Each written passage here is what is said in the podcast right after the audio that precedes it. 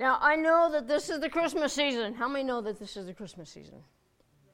It's been the Christmas season for some people before Halloween.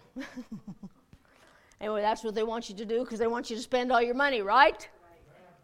So, and I thought, well, I'm going to preach a Christmas sermon. I thought, you know, this kind of applies to that. So we're going to be still be in the Sermon on the Mount. In case you're interested, it's number 25 think, man, how can anybody preach that long on one couple chapters? It's real easy, evidently, for me. So Matthew 6 24. No one can serve two masters, for either he will hate the one and love the other, or he will hold to the one and despise the other. You cannot serve God and mammon. Now, this has a lot to do with Christmas, really, and when you think about it, because this is the time of the year some people go crazy, don't they? They go out and, and they uh, hawk next year for this year because they're trying so hard to buy uh, the stuff that they think they need or the things that they think other people think they need. And it kind of puts them in a mess. And this all boils down to this issue. We're trying to serve two masters. And uh, Jesus had a lot to say about money there's over 2,000 verses in the Bible, and it's hard to see how, what we're supposed to, uh, how we're supposed to live because you can find, how many know that if you want to believe something, you can find a verse to kind of support it if you cherry pick verses? We can do that. I don't care what the subject is, you can find something in here that'll appear to support that view if you cherry pick and you don't uh, take the scriptures in context, then it's real easy to find verses. Eat, drink, and be merry, for tomorrow you may die. That means we have to go out and drink and drink, doesn't it? We can cherry pick any verses we want, so it's kind of hard to know how we're supposed to live our lives. Uh, 1 John 2.15 Do not love the world, nor the things in the world. If anyone loves the world, the love of the Father is not in him. Now, there's a pretty... Oh, that's my, my commentary I put in their verse. This is not there. This is me, not there. It wasn't there. I just messed it up. And it says, now this is a pretty strong statement against anti materialism. We're not supposed to love anything that has any stuff. So we spend a lot of time saying, oh man, I can't love that. I can't love that. I can't do this because I, I can't do it. And so we're there. And then we go to the next verse or the next chapter, John, 3rd, 3rd John, there's only one chapter in, in 3 John, but I put that there so you wouldn't be confused. Verse chapter 1, verse 2 Beloved, I pray that in all respects you may prosper and be in good health, just as your soul prospers. Now we're in a dilemma because the same guy wrote both verses. It messes us up because it seems to think that, oh, we're supposed to live in poverty by the one verse, and by the other verse, we're supposed to be prosperous and all that other stuff. So it looks like it contradicts each other, but in reality it doesn't. See, we have to be able to find some, something in here to tell us exactly what is the Bible telling us about these two things. We aren't supposed to love the world, and yet we're supposed to prosper. And how many know that there's no conflict in the Bible? None. There's no contradiction. If there's a contradiction, it's because you've messed it up in your head and you haven't read enough and researched it because there's no contradictions in the Bible. And when you approach any verse that you think is a contradiction, with that, knowing that one fact, you will find the answer that you want. That you want. Not that you want, the answer that you need, that God wants you to have. So, uh, the serve in these in the verse that, that can't serve two masters, the serve literally means to be a slave to. So you can't be slave to materialism and God. It's impossible. And master, master literally means absolute ownership. So when you serve one or the other, and you're slave to it. And how many know that a slave doesn't get to determine what they want to do? If you're a slave, you don't get, you don't have any choice. You do what you're told, and when you're a slave to the things of this world, you're out of control. It tells you what you're going to do. Your whole life is built and uh, goes according to what those things say. But if we serve God, that's the same thing. If we're going to serve God, then that's, that's our main focus that we have. Now, there's three words that describe this slave owner relationship. The first word is choice. Some of us are the slave to the world, and some of us are the slave to the materialism. And I know that most of us don't like to think that we're a slave to materialism, but there's only two choices, and we choose the one that we're served. Think, well, which one am I serving? Well, that's what I hope to show you. and I know that all of us don't want to get there, including me. So remember, everything I say this direction, I got one finger this way, the rest of them are pointing back at me. So I get this all week when I'm working on these sermons, so I'm getting more than you are because I need it more than you do. So don't feel bad if I beat up on you. It's because I beat up on myself before I got to you. So, but Jesus is telling us we can't be slave to both of them at the same time. It's impossible. Like I tell people, Christians cannot be possessed. How many know that? If, a, if somebody says they're possessed, they are not a Christian. We can be oppressed but not possessed. Now, see, what's the difference? Well, oppressed is from the outside. And the devil oppresses us a lot. He jabs you here and he jabs you there. And anything that happens to you that's bad is from the outside. Possession happens in the inside.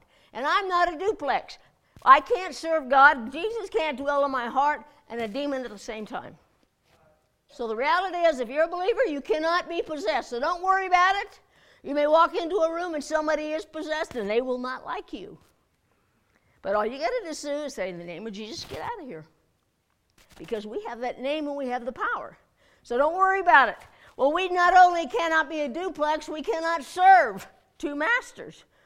We're either on a puppet string to one or the other one. And I want to be God's puppet. I wonder how come we haven't written a song about that? I want to be the puppet to Jesus. Hmm. Why don't you write that song, Calandra? so, but no one can be slave to both. And it's kind of hard this time of year, isn't it? You know, this time of year is when that when that materialism kind of sticks up its ugly head because we're trying to buy Christmas gifts for our family and loved ones and people that we feel obligated to buy presents for, and yet not be a Scrooge. And if anybody should love Christians, Christmas, it should be Christians, right? This is our holiday.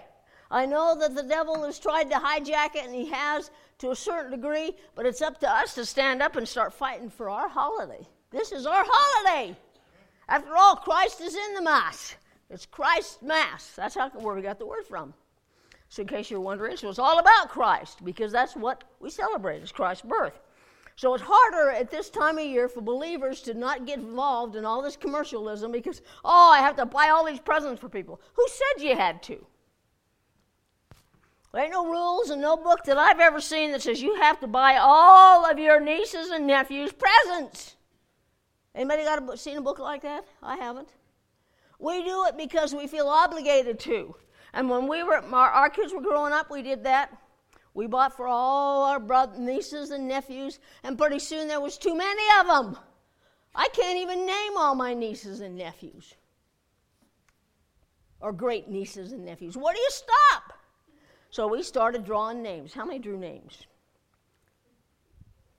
We drew names because there's so many. Then pretty soon I said, hey, let's just forget about it. Why do we need to buy the gift? What's the point? Trying to find something. Of course, then it was something. Well, we'll put a limit on it of ten dollars, and everybody today's laughing at ten dollars. But you could buy decent gifts for ten bucks. Then it was a lot of money. How many could buy it? See, if you figure if you make twenty dollars an hour, that's probably forty dollars worth of or four hours worth of stuff back then. That's, that's a lot of money then today.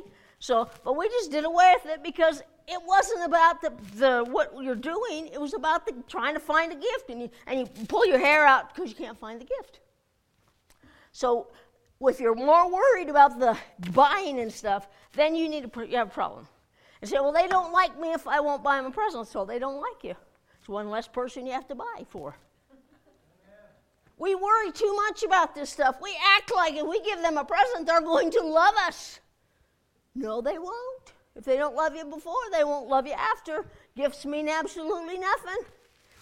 So we need to watch that because we have, we have the choice to do it. The second word that describes the owner slave relationship is control. Whatever we choice we make controls us. It controls where we go, what we do, it controls everything about our life. If it's materialism, we're going to do everything we can to have. I got to have, I got to have. And uh, same is true for Christ. We want to do everything to please, please Christ. So that's the thing. Whatever we choose is going to control us. And a lot of people are going to fight to, fight to uh, try not to spend more than they can afford. But the problem is, there's too many people don't do that. If I couldn't afford somewhere going up, I didn't buy it. I didn't care. And of course, when my kids were growing up, I was very careful to spend the same amount on every kid. You're sitting there, and I'm keeping in all this, how much this cost, because I didn't want one kid to think I favored one kid over another. I mean, it's ridiculous when you have to do that. It isn't about the gift, it's about how much you spend on each kid. So I have a little book and I write it down so I don't do that Of course, sometimes it, it, looks bad because sometimes you buy stuff on sale and it's cheaper than this over here that you didn't get on sale. But honest, Sheldon, we spent equally, equal, equal. I, well, I don't have. I said I have the books, the pages to prove it, but not no more. and the third word that describes this owner relationship is confidence. Whatever we choose, that's where we have our confidence. I believe in God and I serve God, and I believe that no matter what happens, God's in control. And it doesn't matter what it looks like, I know ultimately God is in charge. But if we're uh, led by materialism, then that's all we have. You know, I got to do this because that controls my life. If I don't make enough money, then I'm miserable. Isn't that what it is? If people have a money issue, they're miserable. But if a Christian has a money issue, it doesn't matter because they know God's going to take care of you. I love being a Christian just for that alone in the society we live in. Now, there's two things that show who we serve. And I know you're going to, you, you can probably guess them. The first one's our calendar. You can look in your calendar and see who you serve. Church, Sunday. Ah, Wednesday, once in a while if I ain't got nothing else to do. Tuesday, movie. To, uh, Thursday, Friday, we do all these other kind of things. Now, I know that we're obligated to do certain things. You have to go to work to earn a living. I understand those things. But the true test is what do you do with your spare time, your free time? What do you do when no one else is around? That's a good way to ind- indication of seeing who you serve. And the second one, and I'm glad you brought this one up, it's your checkbook. And amazing, it always comes down to the checkbook. And you can look through it, go home and look through your own checkbook if you have a checkbook. If not, you know. My mother had a little book, she wrote down everything that she spent. Everything she made, everything she spent. And she knew where every penny went. And I know that most of us know where our money goes. Anyway, you should. We need to know where our money goes, otherwise, it's gone. It's, it goes fast enough without knowing where it goes. But if you look there and you see that all your money is spent at McDonald's and Wendy's, because you, you can't buy cheap food anymore at Wendy's or McDonald's. I know they have the value meals. Well, we're trying to give God a value meals. It doesn't work like that. It isn't what we get, it's what we get to keep. And so we can look at those things and see where our heart is. Now, Webster defines materialism as the theory that physical well being and worldly possession constitutes the highest value and the greatest good in life. But a Gallup poll asked people in America was per- what was personal success was their top answers. Their top answers to what is personal success was good health, enjoyable job, happy family, a good education, peace of mind, and good friends. So the dictionary is all wrong. It doesn't have it like it should. But the problem is, those things that I mentioned, we think we can get it with money. We think, well, if I make enough money, I'll love my job more, and I, I guess we would to a certain degree. But when all that stuff money does not buy, because it starts in here. But it doesn't start here. It doesn't matter. You could have all, you could be healthy, you could have a nice family, you could have a great job, you could be um, highly educated, and nothing to worry about, a lot of friends, and still be miserable if you don't have money, because if that's where your hope is. Because we've got things all mixed up. but see, the problem is, which is, how do we figure out what it is? Is it poverty? Are we supposed to have poverty, supposed to give everything away, or if we're prosperous? How do we know what we need to do? Mark 10 21. Jesus looked at him and loved him. One thing you lack, he said, go sell everything you have and give to the poor, and you'll have treasure in heaven. Then come and follow me. Now, this verse is the one that supports the people who believe in poverty. See? Jesus told the guy, go sell everything and follow me. And so they think everybody should go sell everything and follow me. Now, if you feel like this, you can, you know, give it to the church. If you want to live like that, that's fine. But see, that's a verse and it's true and it happened. But see, if you take it in context, you find that's where his heart was. His God was materialism. And Jesus addressed it. And if your God is materialism, you need to get rid of your love for it, whatever it takes. And Jesus knew if he could do this, he would break that bondage in his life. But he couldn't do it. He couldn't do it. And so now we have a group of people running around saying, You got to give everything away. Only the poor are Christians. And I up with that to a certain degree. They thought the, the pastor's supposed to be the poorest person in the church.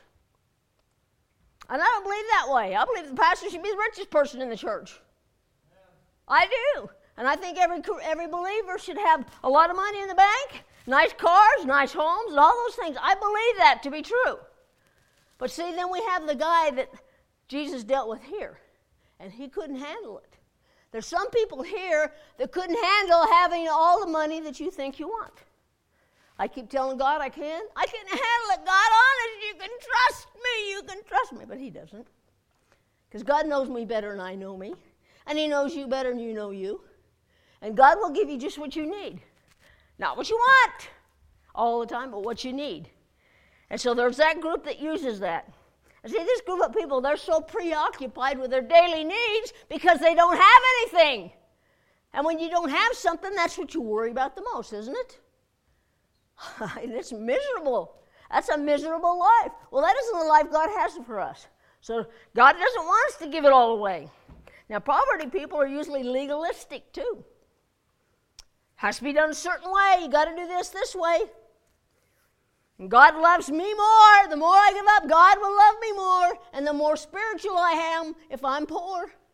And they got they judge everybody else by their spirituality. And they believe that if you have money and financially well off, it's because you got it there dishonestly. People have to justify their poverty somehow. So they say, I'm willingly poverty. I have poverty because I want to be poor.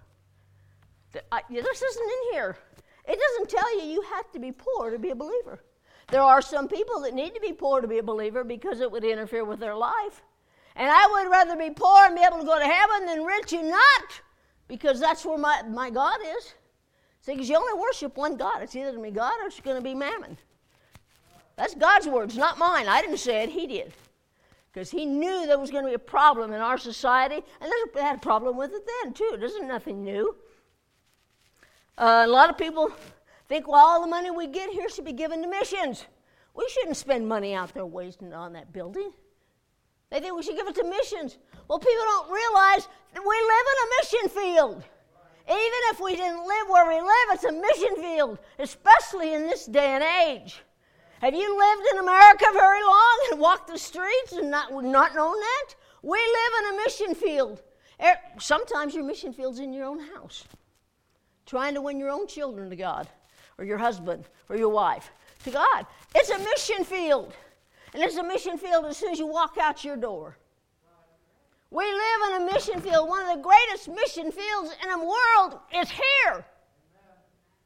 If you don't believe that, you need to read your Bible and you need to get on your knees and tell God to show you that. Because until you do, you won't reach Him because you won't care.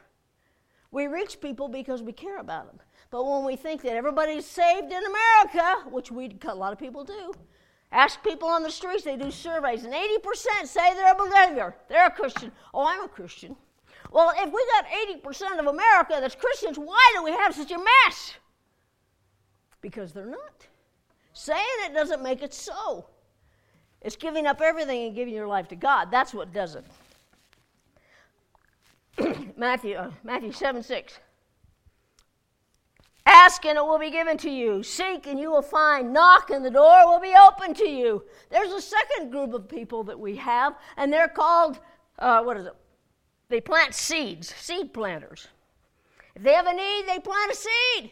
And man, there's lots of people on TV says, "Hey, give me a hundred dollars, plant a seed in my ministry, and God will give you a thousand dollars back." Wow, that's a good deal, isn't it? Man, sign me up. Plant seeds. And that we hear a lot of sermons about that. Prosperity, seed planters. If you want something, you plant a seed. If you want corn, you plant corn seeds. If you want money, you got to plant money. Well, where do you plant it? In this TV ministry. That's where. Why not plant it in your local church? in your own backyard. Why not plant it in your own garden? we have a lot of that, and they convince you. I'm not kidding you. Those sermons I listen to, and man, I, I want to sell my house and give it to them. Don't listen to them. That's the other group of people. We have the poverty people, and then we have the other side that says, God wants you to prosper. He wants you to be a millionaire. He wants you to have a Cadillac every year. That isn't in the book. If you can handle it, God will give it to you. God didn't say He's going to give you a Cadillac. It's just as easy for God to give you a Cadillac as it is an old beat up car. But if you need one, need a car, God will see to it you get one. You put your faith in Him. But they believe that the poor, that isn't God's will. The poor believe it's God's will, they're supposed to be poor, and the other group believes that they should be rich. And that's their doctrine that they teach. Those are the two groups, and you don't want to be part of either one of those groups. I'd rather be poor, than prosperous than I would poor. And people say, well, Jesus was poor. Well, I don't, you better read your Bible again because he had a secretary. He had a treasurer who took care of the money. How many of you have somebody take care of your money? Nobody? now, he was poor probably by today's standards, but they, you know, he gave up everything he had to do that, and they needed money to live by. How do you think they bought food to eat with? They got to have money from somewhere. Didn't, did, I wish they would have said something about him taking up an offering. Just once. I could use it in my sermon, just once. no, because he said, You give it all. It all belongs to God. And I don't mean to be poor either. Now, there's a third group, and their main verse comes from the parable of the talents. I'm not going to go through the whole, whole thing, but he had people that had talents. To, some he gave one, to others he gave five, and others he gave ten. And he said, Go invest them. And he come back. And the one that had 10 doubled it and had 20. The one that had five doubled it and had 10. But the one that only got one, he went and buried it because he knew he was a hard master, so he buried it. Didn't want to lose the money. And he was rebuked because he didn't. Why didn't you at least put it in the bank to get interest on it? See, God didn't call us to give everything away because if we give everything away, we have nothing to give. What are you going to give? If you've already, if you're so poor and giving it all away to one particular thing, what happens when the next need comes up? Because you don't have any money, you don't have nothing to give. And God can't bless if we don't give. It, it's, it's a law. I don't understand it. You, how it works, God does. He set it in motion. So there's that group of people. And I think they call it stewardship. And I know that I've, heard, I've said it a lot here. And it, stewards believe that uh, the possessions are in a trust and we're just oversee them. God gives it to us in various degrees, and He tells us what to do with it. Like I said before, it isn't how much we give, it's how much we get to keep. And, and as a steward, we know that God, well, God takes care of everything. He takes care of our needs. If you need a car, God takes care of it. And I'm just the steward of our car. The car belongs to God. The house belongs to God. This church belongs to God. It doesn't belong to me. It Doesn't belong to you, it belongs to God. And we're overseers of it. We make sure that we need to do what God wants us to do with these properties. And the same thing with your house. If you look at everything you have as belonging to God and you're just an overseer, it takes a lot of pressure of it off of you. And you're rewarded by what you did with what He gave you. So if you go hide it, He isn't going to be happy with it. Now, prosper, prosperity people believe that prosperity is a sign of God's approval. If you're wealthy and well off, it's because God loves you more than He loves somebody else. And that's not true. God doesn't love anybody more than anybody else. If you have more uh, money than someone else, it's because God trusts you more with it. And if you're not faithful with the much, you're not going to get be faithful. if you're faithful with little, God won't ever be faithful. If you're not faithful with little, you'll never be, have much. That's what it is. Blah, blah, blah. Just brush my teeth, can't do a thing with my mouth. So we need to understand that. Now, prosperity people, like I said, they th- think it's a sign of, uh, of God's approval. Now, the worst thing about poverty is poverty people are arrogant at what they give up. You know, people say, I gave this up for God. Oh, feel sorry for me. And the others are arrogant says, I've been blessed by God. Look what I got. See, there's the both ends of the spectrum. That's why you can see how, why they're wrong. I don't want to, of course, if I'm going to choose one, I want the one with the has. I don't want to be the have nots. I'd rather be the have. and I believe God wants us to have stuff, but not to, to gloat it over other people and show what we got. It's so we can utilize it for us. That's why I believe that God blessed America and started it so we could bless the nations. And we did bless the nations. The, the gospel went to the world because of America. But now we're losing that. We're losing it. If we don't turn it around, we will no longer be blessed. We will be cursed. And I do not want to be cursed by God. Say, oh, God won't hurt us. You better look at Judah and Israel. When they turned their back on God, look what happened to them. And I'll tell you, if he'll do that to, to Israel, he'll do it to us. Once we start turning our back on him, he won't tolerate it. And I just hope that doesn't happen until he comes and takes us all out of here. So, now, there's nothing that can produce more guilt than to say, if you serve God, you'll always be prosperous and you'll always be healed. That makes everybody feel guilty, doesn't it? Because if you have a need, you think, oh man, I don't have enough faith. What's the matter with me? How come I'm doing this? How come this is happening? We can't do that because God has proportioned things to each of us this morning to be in charge of. Maybe it's $100, maybe it's $1,000. I don't know. It's between you and God. And I'm not even going to try and tell you what that is. But everything that we have belongs to God. He gave it to you. You say, No, I didn't. I did it myself. No, you did not. You'd follow back the tracks. You find out that God did gave you everything that you have. See, there's a so seed planters, they do it to get. Poverty just gives it away so they can brag about what they gave away. But being a steward, that's, that's what God's plan is. Now, seed planting was initiated by man, tithing was in, initiated by God. So that in itself should tell us something, right? Tithing deals with what we have, seed planting deals with what we want. Can you see what's wrong with seed planting? I'm going to give them a $100 so I can get a 1000 But what if you don't get the $1,000? Then what? What are you going to do?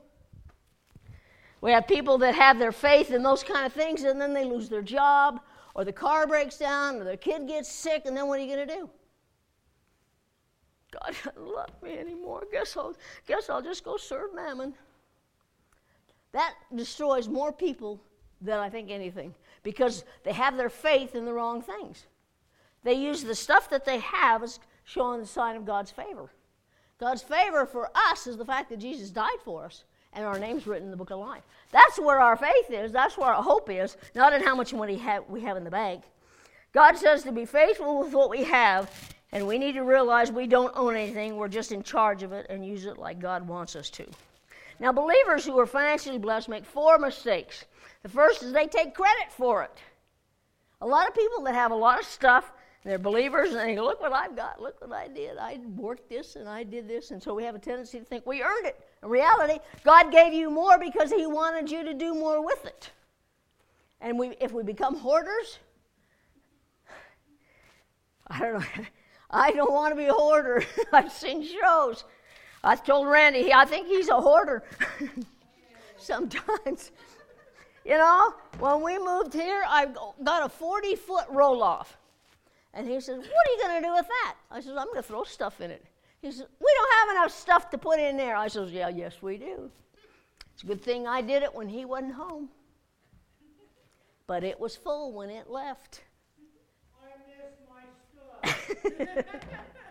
and now he's got that 45 foot trailer sits at the side of his out his garage. What's in it? Stuff we need? important stuff, yeah. Well, I know our Christmas stuff's in there too, so you know some of it is, but you know it's just a matter. Of that's so, you know we just love our stuff, don't we? But uh, we need to realize that everything we have, God gave us. Job 1 2, 121b. Oh, I forgot to read that. I, already, I read it, but I didn't read it. So the Lord gave, and the Lord taketh away. Blessed be the name of the Lord. Now, Job. I read the Bible through every year, and I hate it when I get to Job. I tell Randy, oh, I'm reading the book of Job. He says, don't read it. Seems like every time I get in the book of Job, something happens. I want to tear it out of my Bible. but if we look at Job, he was a very righteous man. And yet he had, he had everything there wasn't, and he had nothing but a nagging wife. Now I tell him the best thing could have happened to him is God would have took the wife. you know? Because there's nothing worse than a nagging wife. I'm glad I don't have a nagging wife. And neither does Randy. Because nagging is one of the worst things that we can do. So if you want to try and get your husband to love God, don't nag. They said it's worse than there is to anything. And I read this sign that says, you don't need to nag. If, if, if I said six months ago, if you told me six months ago to do something, I will. You don't need to tell me again. For six months, you know, you don't have to remind them. But uh, nagging doesn't work. Now, the second error believers make, is who are blessed financially, make it is that ingratitude. Now, I know I talked about gratitude last week because it was Thanksgiving, but it isn't just a Thanksgiving thing. It's a daily thing. Sometimes we, we have problems in our life and we, oh man, oh, this bad stuff's happening to me. Well, we need to start looking at the stuff that we got. We are drawn to the negative. I have a flat tire. What am I going to do? Thank God I got a spare. I got three other tires on the car, but we fixate on the one that's flat. I'm glad I have a spare. Thank God for the spare. Or thank God for a husband that'll change it for you. You know, it's amazing to me. I've had uh, t- uh, mechanical things happen. I had a flat tire on, on I 70 one time coming home late at night, and I no sooner had that f- flat tire, like in fi- long enough to call Randy and tell him to come and change it, and somebody pulled up behind me and offered to change my tire. I ran out of gas one time because a man said we had plenty of gas, and it wasn't him; it was my ex-brother-in-law. When I was drove back to see my sister, and uh, we ran out of gas. No sooner ran out of gas, somebody pulled up behind us and towed us ten miles to the gas station. I mean, there's so many things that we start looking at them, we'll find stuff to thank God for. Then all of a sudden, that flat tire or whatever isn't so important to us. I'm thankful that I had a phone that I could call. I don't know how we ever lived without cell phones. I'd have had to walk to the exit, and it was at night, or wait for a cop to pull, pull you over. And you know the cops are never there when you need them, right? How many have ever had a cop there when you needed them? I didn't need it the time they pulled me over to give me a ticket either, but they were there. So we have an attitude thinking that because I'm God's little darling, I deserve all this stuff. Well, we don't deserve anything. All we deserve is hell. But Jesus loved us and He came and He died for us so we don't have to go there. So we need to be thankful for that alone should make us happy. The third error believers make is feeling guilty. Now, I know that it's amazing. All the people that have all the success, how many of them end up drinking, doing drugs, and all kinds of stuff that they have? Justin Bieber, who was the heartthrob of all the kids or whatever, look at his life. Man, every time I turn around, he's in, in well, I don't know what he is now. He's on the news. He did this or he did that. He had so much success, but he didn't know what to do with it. And I think to a certain degree, he believed that he didn't earn it. And so they're trying to, to live with that, whatever's going on in their heart. They may not even know it, but they're trying to escape reality. And that's what happens when you get a lot of stuff with no, no uh, gratitude in your heart, I guess. I don't know. I, I wouldn't do that, God, though. I wouldn't, I promise. And you wouldn't either, right? See? So there are people that give up all their positions to serve God Mother Teresa is a good example of that. She believed in that, and God gave her a heart to do that. There are people that God will do that for. I don't have to be one of them. But if He gave me a heart to do it, I would. Whatever God wants me to do, I'll do. That's the reality of it. But He hasn't called me to do that. But He called her to do that, and she was very influential before she died. If you wanted something done over there, you got a hold of her, and it would happen. Uh, what's her name? Buntain? I don't remember what her name was. She said she was trying to get something in and she couldn't get the government to wouldn't do nothing. She just called her and it was there next week because she was so powerful in her life that she had, and everybody, even non-believers, respected her for it. So, and the fourth error, area error we make as believers who are blessed financially is dependence on the prosperity. We depend on that. That's all. That's where our life is. That's where our hope is. Is there. So if we lose something, we're lost because that's our God. We may not admit it, but if we lose our job, man, we're we're pulling our hair out. What am I going to do? What am I going to do? Or something breaks down. What am I going to do? Because we're. That's where our hope is. But when our hope is in God, we say God's going to work it out. If I lost my job, I was looking for a job before, and God always provided. God's always provided for me a job when I needed one. Every single time in my life. Even when I really didn't want one, I wanted unemployment for a lot longer, but but I got a job. Anybody who wants a job and they're a believer, they'll get one. That's the reality of it. We know that here. If we don't know it anywhere else, when we pray here, it happens, right? It happens. So we have that. So we kind of expect to have it. But stewardship doesn't ask what we give up or what we're going to do. We ask, what does God want us to do? There's a big difference between those things. Now, people, I've heard people say, if I get a million dollars, then I'm going to tithe. No, they won't. If they can't tithe on $10, they'll never tithe on a 100000 Never. Because $10, a dollar out of $10 to us doesn't seem like a lot. 100000 I can't give God a $100,000. What's the matter with me?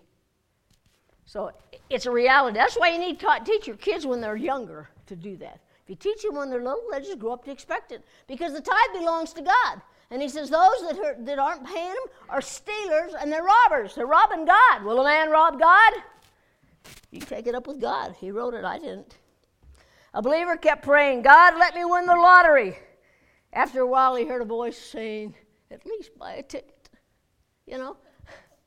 We want God to do everything for us. Let me have a lot of money. We'll go out and look for a job. A pastor had a tobacco growing farmers attend his church. They knew how he hated tobacco and preached against tobacco, and those tobacco farmers would come in with their tobacco crop every year. One guy put his check out and said, I suppose you don't want this. I got it from raising tobacco. He said, I sure do. The devil's had it long enough. That's the reality of it. You know, who are we to judge what people can give to God? We pray for the people, and God can do anything He wants. And there's no such thing. You can't even get one dollar bill that doesn't smell like drugs in this world. You heard that? That you, you know, a lot of the money comes through. Every, all of them will have a trace of drugs on them, because that's the society we live in. And sometimes people say, "When I die, or when somebody dies, I'm going to leave the money." The issue isn't what we're going to leave; it's what are we doing with it now? What have we got now that we're doing with it? As you go shopping today, don't get caught up in the spending frenzy that they have. And don't give the, let your kids watch all those commercials because they'll want one of each. I'll tell you, I wish I'd had a DVR when my kids were growing up. I'd have fast forwarded right past all those commercials for them because they want, oh, I want that, and I want that, and I want that, and I want that. Because they are in the business of getting you to, I want that. And you know, as parents, it's hard when a kid wants something not to give something to them. I remember we looked all over the place for a Godzilla when Jason was a kid. He wanted a Godzilla. And I'm not kidding you, we went all over the place. We called stores and we did everything. He finally found one. And he, he finally uh, got it. He loved it. He went in the garage and got his dad's torch out, lit it, and played Godzilla with the basement and started a fire. So, because Godzilla's got to breathe fire. That well, that's the, that's the gist of it. so what are we doing with our time?